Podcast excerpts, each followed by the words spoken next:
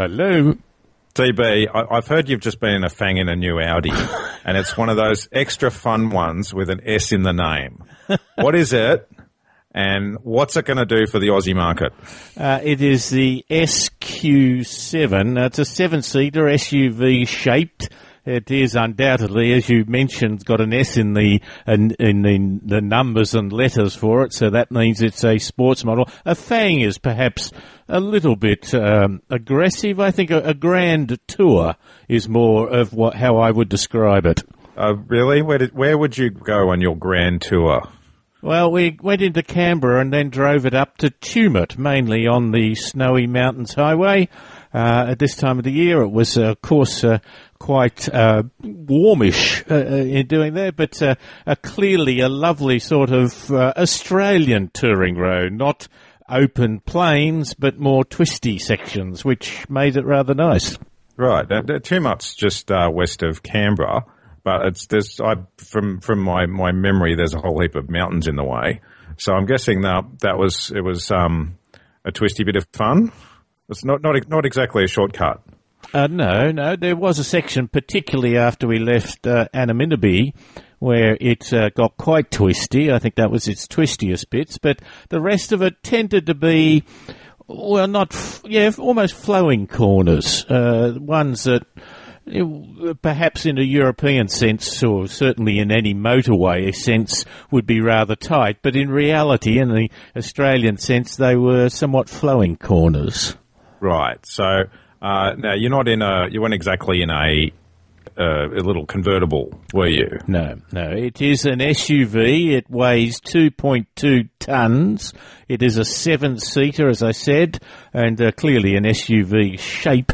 Uh, but uh, really, it is uh, aiming very much at away from the four-wheel drive market to the really the uh, touring market, the one that performs particularly well on bitumen roads. Right. So I'm guessing it, it's not a, a, soft wallowy kind of ride like you might expect in a, a big SUV. Maybe they've they've uh, what do they they've tweaked the suspension a little bit, have they? Uh, tweaked is uh, an understatement. Certainly in the old style, it would have to be very gentle touring if you're taking um, uh, an SUV of a few years ago.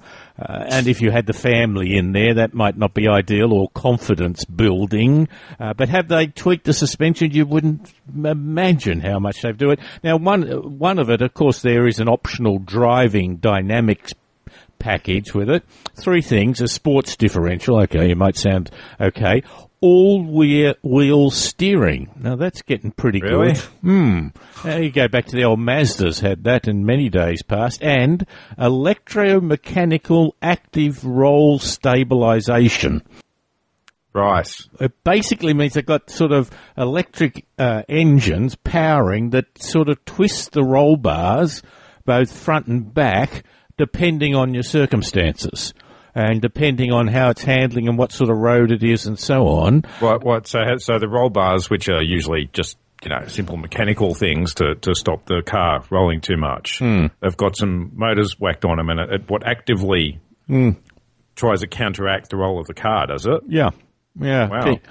So, so does that mean it's just dead level no matter what you do to it? I wouldn't say no matter what you do to it, but certainly not only is it dead level, but the, one of the great features of it was that it took away a lot of the what I would call plough understeer, where it, you, a big car like that particularly has that feeling of it wants to just plough straight ahead. Yeah, just because there's so much weight to it, the inertia just you know it doesn't want to turn. No, does it? When you when you want to turn and it doesn't. No, which can be an awkward feeling. Uh, yes, a certain pit of the stomach type feeling. so, and uh, all uh, all wheel steering in part of it, which of course, if you're at slow speeds, and in fact, I think it reduces the turning circle by about a meter. Uh, it it turns the wheels in the opposite direction, but if you're at flowing speeds, it turns the wheels in the same direction. That is, the front goes, you know, points to the left, so does the back, and, and vice versa. But and that's standard. That's pretty well. I think if you go way back to the Mazda days, that's how it worked. So it's very clever and it's taking into account where you are, uh, and not the least of which I think it's got a, an air, ba- you know, an air adaptable suspension as well. So it is both plush luxury and competent, very competent handling. Okay, so is that adjustable air suspension? Like you can change the ride height and all that kind of stuff? You can do an amount of it. You can certainly pick various styles of driving from comfort to sport. Uh, and, you know, that's, that's sort of typical uh, choices that you're getting in a lot of cars these days. Uh, and this one uh, certainly has it and has it in spades. Yeah, now you, you mentioned it weighs 2.2 tonnes, which is, you know, pretty typical for a massive SUV. Hmm. But um, have they just got you know the engine out of the standard Q7 and just you know tweaked the uh, engine management computer a bit, or have they have they done something a bit special? To, uh, let, to, let, let me say to, match, to match the S. Yes, is it S is, for special, uh, or, yes. or, or S for you know silly. S for a sport, as in putting a wing on it or flared guards. No, let me give you one figure: 0 to 100 kilometres an hour in 4.9 seconds. Wow. So under five seconds, you remember the old things like the Subaru uh, when we drove it a few years ago was doing about 5.5 seconds. The Subaru WRX, very sporty car. Here's a huge big SUV under five seconds. Now, how does it do it? A, a V8 diesel engine of four litre capacity, 320 kilowatts. Oh, sorry, prob- David, did you say diesel? Yes. Yeah, you're struggling. I just, I just, wanted to get. I'm still getting my head around that, but yeah. Well, well you, you think of a diesel engine now, and you're thinking of pushing a big car. It just has both a huge, you know, a very high amount of horsepower, 320, about three times a Corolla's horsepower, but it has 900 newton meters of torque. Right.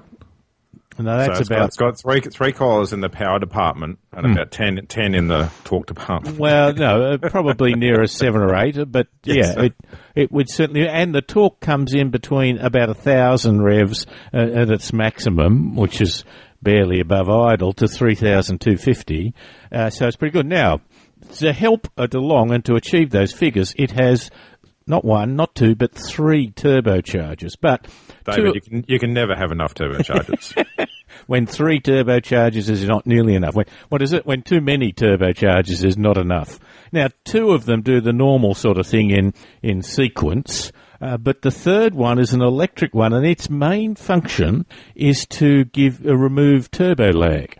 So we know with the turbo that it takes a little bit of time to wind up because mm. it's working off the exhaust, the the pressure of the exhaust fumes going past the yeah. the, the turbo uh, blade, and that yeah. will power it up. So it tends to be a little slow. So this gives you a burst of energy, electri- electrical powered compression of energy, so that you don't get turbo lag.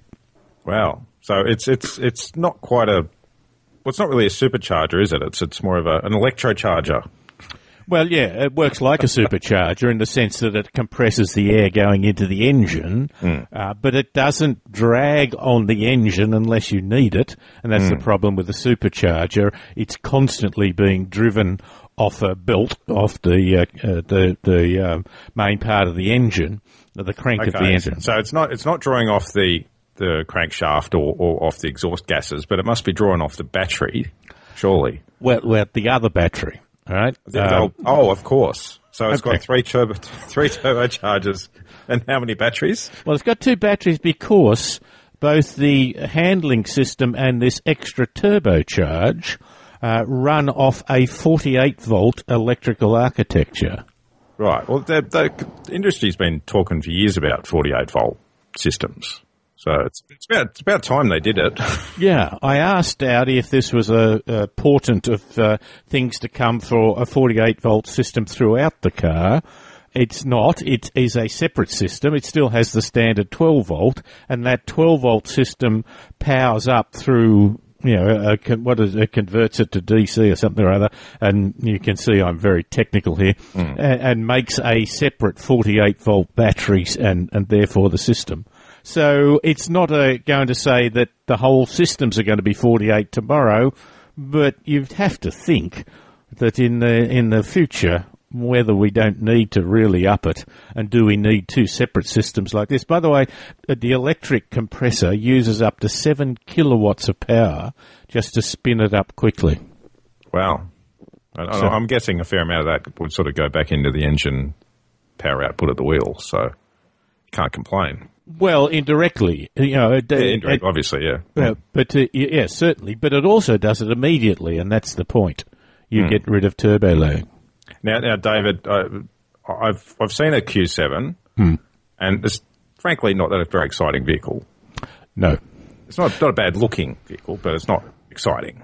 it And does. they've whacked, they've whacked an S in front of the name. Mm-hmm. So have they whacked an S in front of the the looks?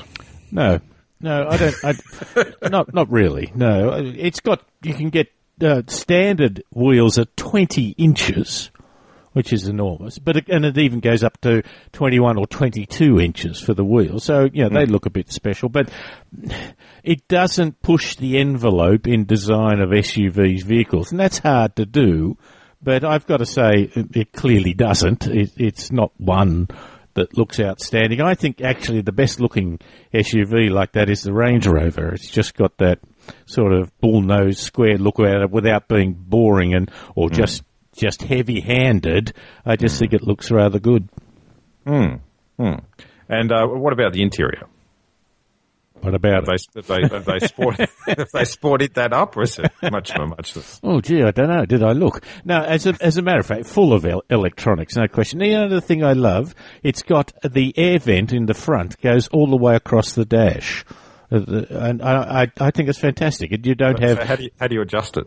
Well, the usual ways with, you know, knobs and, and buttons and things, but, uh, Oh, okay. I mean, but I mean, can you change Oh, the direction of direction it? of it goes it. across the whole front of the dash. Yeah, it, uh, I guess it doesn't have quite the uh, focused ones that you get from small ones, but I don't like it rushing out in a very con- uh, tight, contrived area. So I quite like it. It reminded me actually of the old E-Type, which used to have a sort of fairly wide one, but this one seems to go all the way across. And, and as I say, full of electronics. You can change the, the dash in front of the driver to three different ones, and yeah, it's it's it's an uh, you know electronic dream.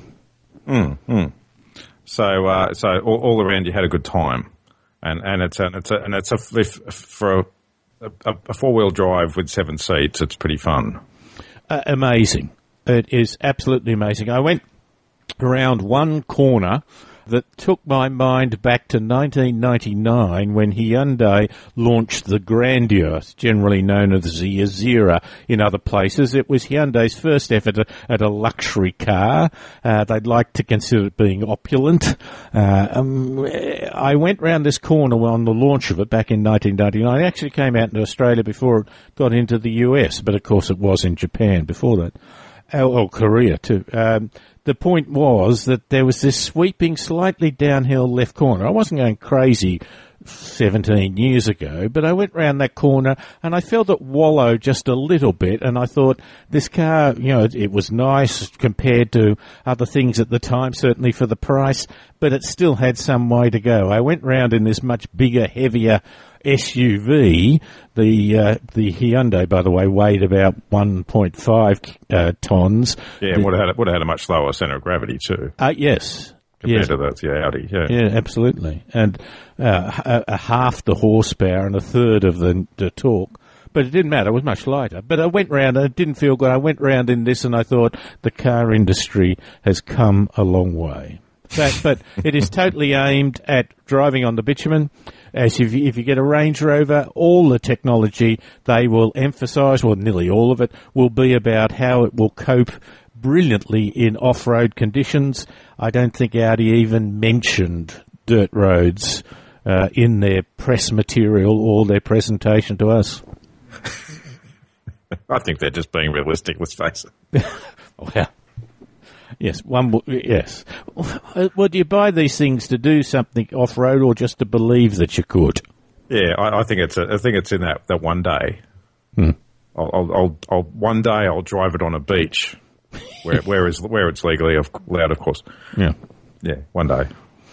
Yeah, well, they're pretty low-profile tyres. I'm not sure that you'd even want to do that. But and, and I don't, I don't think you will see an Audi ad with it driving along the beach and spraying water as it went, you know, goes through the wash of the waves. Uh, mm. I don't, I don't think that's going to happen at all. Mm. Yeah, but but if you do get stuck on a on a dirt track, you you're more likely to get out of trouble with this. I imagine. yeah, and with a with a high degree of comfort uh, compared to well the other ones. I mean, the Range Rover is still very comfortable, and I'm not saying that, but but really, you will drive to the uh, bed and breakfast and stop there and look over the lookout rather than necessarily driving into the wild blue yonder. Yeah. Yes. Yes. But but you but you'll get there. You'll get to that bed and breakfast very quickly if you want to, because it's got that little red S in the front, which makes it go quicker. Listen, mate, we better talk about some quirky news after this. We'll get Brian on the line. all right, all right. Good idea, David. See you soon. Bye. See you.